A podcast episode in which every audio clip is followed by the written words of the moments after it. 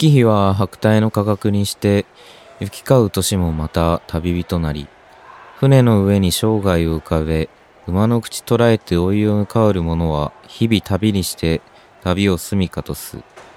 お皆さん覚えてます？あれなんですよ。松尾芭蕉のブログなんですけど。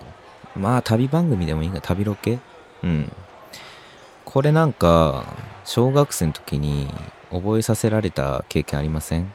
今でもね序文ぐらいはスラスラと頭の中から、えー呼び出すことができてしまうんですけれどもまあここの引き出しは早々にね断捨離して違う何か有益なものを詰め込みたい今日この頃なんですけれどどうもこんにちは、えーディジット8のカニです。で今回はですねソロラジオということで、まあ、あるお題いただいてます。まあ、そのお題っちゅうのがまたちょっと難しいというかですね、まあ、人それぞれじゃんみたいなところあるんですけどもそのお題というのがこちらでこちらっつっても音声コンテンツなんで今から読み上げるんですけれどもおすすめしたい YouTube の、まあ、ジャンルチャンネル？みたいな。いやーそんな難しいでしょうよ。ね。えなかなかねどうして皆さん YouTube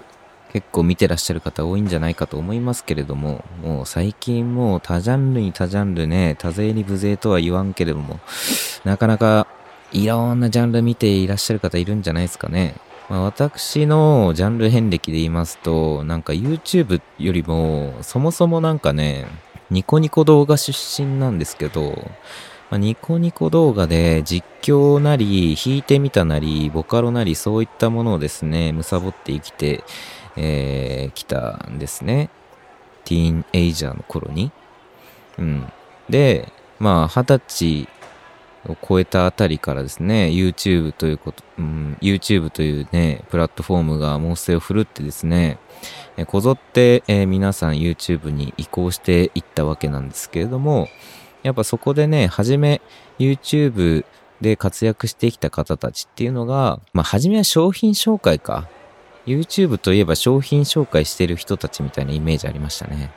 で、かと思ったら、そういうなんか YouTube でテレビのバラエティみたいな企画をやる人が徐々に増えてきて、まあ今のメインストリームって言ったら、そういう企画をやる人たちなんじゃないですかね、YouTube って。でもそっから、もう一気にですね、いろんな方がね、参入してきて、どんどんですね、その道のプロみたいな人だったり、何かに特化した人たちみたいな、特化 YouTuber みたいな方が増えてきましたよね。料理をしてみたりだとか、まあ美容系だったらね、みんなが参考になるようなそのメイクの仕方なんかを言って、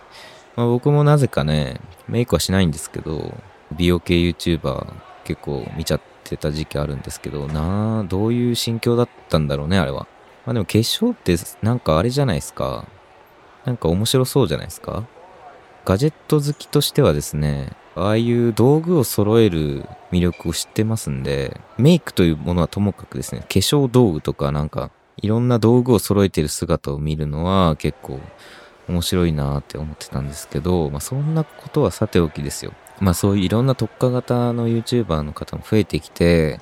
まあいざね、このタイミングでおすすめしたい YouTube のジャンル言えよみたいな、そういう質問って結構難しいなって思うんですけど、まあここでね、まあ一つね、私が、えー挙げたい最近、個人的にハマっている YouTube のジャンルっていうのが、まあ Vlog になります。皆さん知ってますか？Vlog。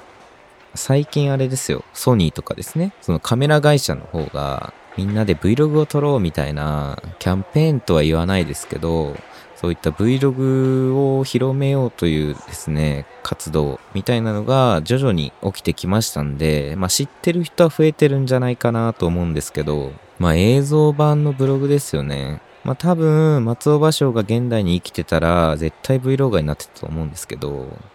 まあ Vlog が説明したくて、イントロで松尾芭蕉を引用したんですけど、まあそれはさておきですね。皆さん見たことありますか？なかなかね、きっかけがないと見ないんじゃないかなっていうジャンルではあると思うんで、まあ、このラジオきっかけにですね、皆さん Vlog にハマっていただければなって思います。で、Vlog の何が面白いのかって結構お伝えするのは難しくはあります。なんでかっていうと、なんだろう、好き嫌いが分かれるだろうなっていう要素はまあちらほらあるからですね。とりあえず私が個人的にハマってるポイントっていうのをいくつか挙げますんで、まあそこであ気になったななんて思ったらですね、Vlog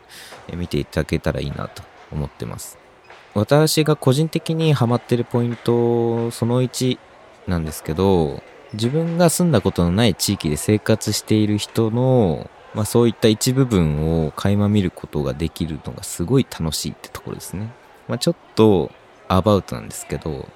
例えばですよ、私日本に住んでいるわけなんですけれども、生活していたらね、毎回見る景色ってあんま変わんないじゃないですか。変わり映えのしない毎日ですよ。どこを切っても、えー、同じ模様、金太郎飴。特にですね、こういう時期になってから私もテレワークに入りまして、朝起きてパソコンを開き、仕事を始めますなんか、連絡して仕事して昼ご飯をお家で食べて、また戻りましたってパソコンでつぶやいて、仕事終わったら夜ご飯を食べて、また自室に戻り、何をするかといえば、パソコンを開いて、YouTube を開いて、映像なんかを見て、まあ、たまにですね、たまにっていうか結構で、結構だけど、これ強調しておきます。結構だけど、ラジオの編集をして、で、まあ、ゲームもちょろっとして、寝て、起きて、の繰り返しなわけですよ。もう全然もうなんも面白くない、これ。なんもない。びっくりする。こんな商品誰も買わんってぐらいびっくりするぐらいなんも、なんもない。っていう中で、やっぱ、ね、何かを求めてるわけですよ。日々の変化を、私自身が。で、そんな中で、この Vlog っていうのはそこにね、ズバってこう刺さってくるんです。ズバって。わかります？もうめちゃめちゃ鋭角。ビビる。これね、だから今のね、このご時世めちゃめちゃ刺さる人多いと思いますよ。だそういう日々の変化がない中で、自分が知らないところで住んでる人の生活を垣間見ることができるんですよ。なかなかね、その風景とかはね、まだ見たことあるかもしれませんよ。なんか、グランドキャニオンみたいな。有名なね、パナマ運河みたいな。アマゾン川みたいな。なんでこんな大自然のことしか出てこないんだろう。うん。なんかそういうのはね、なんか映像として見たことあるかもしれないですけど、なんかそこに住んでる人の記録ってあんま多分見たことないと思うんですよ、今まで。でもこうやって映像をみんなでシェアハピすることができるこの世の中になってから、やっぱそういうのをね、見ることができるようになったんですよ。でしかも結構やっぱこだわって編集されてたりするんで、おしゃれにね、生活してらっしゃるわけですよ。それがまた、どうやったらこんなね、生活できんのっていう。ね、まあ頑張ってるかもしんないですよ。Vlogger の方が。頑張っておしゃれにしてるかもしんないんですけど、まあ、それにしてもですね、日々の変化を求める人にとっては、もうそれを見てるだけでも、もう十分楽しいんじゃないですかね。っていうのが、個人的な、えー、面白、ハマったポイント、その1です。で、その2なんですけど、これはですね、まあ私のガジェット好きが講じた理由なんですけど、Vlog を撮るにあたって必要なのってそのどこに住んでるかみたいな、その場所と何で撮ってるかみたいな、その機材なんですよね。その2つが掛け合わさって Vlog になるとは思ってるんですけど、やっぱその機材にこだわってらっしゃる方結構多くて、そこがまた面白いんですよね。何を使って撮ってるか。だからカメラも今 iPhone がめちゃめちゃ普及してて、で、カメラの画質もどんどん良くなって、もう iPhone でぶっちゃけ Vlog ってもう全然撮れるんですよ。撮ろうと思えばね。で、なんなら iPhone で編集までできるし、そのまま投稿とかもできるんですけど、特にね、海外の方、Vlog とか見ると、もうね、ミラーレス一眼つですね。いわゆるカメラですよ。それを担いでですね、もうがっつり下に三でっけえ三脚つけて、もうショットガンマイクつけて、一人番組みたいな感じで、で、それをですね、その銃口を自分に向けて、堂々とね、街中で喋ってるんですよ、海外の人。機材にこだわってるわけですよ。つまり。機材にこだわってるので、あ、この機材使うとこういう映像撮れるんや、みたいな、そういったですね、まあ、知見を得ることができるっていうのも、私がハマったポイントになります。海外の人はね、もっとすごくて、もう、ほんと Vlogger なのに、もうテレビ番組で使うような、ね、なんならその映画を撮るときに使うような機材使って撮ってる人いますからね、スタッフ雇って。そういう Vlog なんて思いますけどね、もう。なんか、こだわりすぎて番組になっちゃってるやんってちょっと思う気持ちもあるんですけど、まあそれはさておきですね。そうやって機材にこだわってらっしゃる方いっぱいいるんで、それを見るのもめちゃめちゃ面白いです。あとはですね、1個目の理由にちょっと被るんですけど、個人的には、まあね、そのディジット8のラジオメンバーにも散々言われてますけど、僕結構インテリアとか最近興味あるんですよ。部屋汚いけどね。部屋は汚いけど、まあそれなりに興味ありますと。まあなんならもうオシャンティーな部屋に住みたいわけですよ。こんな部屋を卒業して次他の家に住んだ暁にはですね、もうそれはそれはどこを切り取っても絵画みたいな 家に住みたいんですよまあそういった時に結構参考になる方めちゃめちゃ多いっす。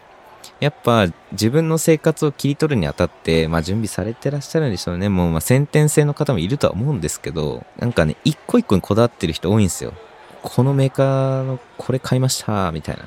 な。ね、いちいちかっこいいんでね。そういう人。だからそういうのも参考になるかなって。ああ、私こういう部屋に住みたいんだけど、どういうの買ったらいいんだろうみたいな人が、まあ、結構ね、その Vlogger、ルームツアーとかやってる方もいらっしゃるんで、それ結構参考にできていいんじゃないかなって思います。まあ以上がですね、まあ大まかな私が、えー、その Vlog をおすすめする理由、僕がハマってる理由になるわけなんですけれども、まあここでですね、一つご報告がありまして、もう買っちゃったよ、ね、カメラ。あ、俺 Vlog 撮りてえって思っちゃって買っちゃいました。カメラ。やっぱ形からね、入るのがガジェット好きの、えっ、ー、と、定番コードなんで、まあしょうがないですよ、これはもう。まあまあいいの買いましたよ。もう iPhone で撮りゃいいと思った時期もあったけど、もう iPhone じゃ撮らんと思って、iPhone じゃもう、俺の Vlog 魂は全く光灯らないなと思ったんで、買っちゃいました。ミラーレス一眼カメラ買っちゃいました。ね。こうやってね、首を絞めていくんですよ、人って。ええいいマイクも頭につい、なんかもうね、もう悲観みたいなマイクついてね、もう三脚まで買っちゃって、もう私の机の上でさんさんと輝いている、えー、このカメラくんなんですけれども、えー、っとね、いや、あんま出ないですね。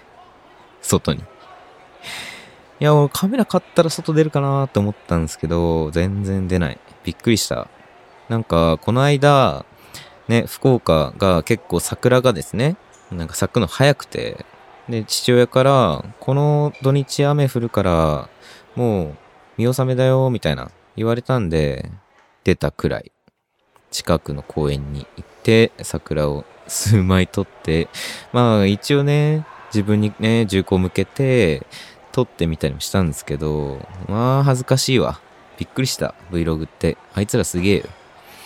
なんか周りに人いるのにさ、カメラに向かって喋ってんだよ。すごいわ。あれはね、練習、修練、もう心、メンタルのトレーニングが必要だなと思いました。Vlog って。彼らすごいっす。やってみてわかることってあると思うんですけど。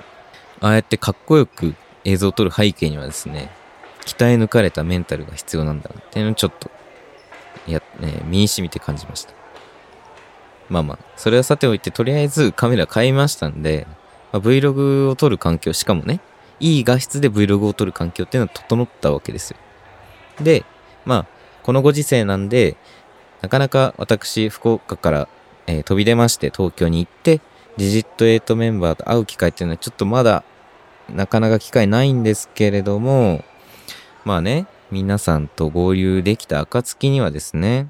そうやってオシャンティーな Vlog が撮れるように、もうちょっとね、日々ね、修練してまいりますので、まあ、ディジット8のチャンネルでその映像が上がる日をぜひ心待ちにしていただければなと思ってます。なぜか、えー、自分の話になったんですけれども まあいいんじゃないですかね。えー、とりあえずですね、今回はそのおすすめしたい YouTube のジャンルということでお話しいたしました。カニでした。ではまた次のラジオでお会いしましょう。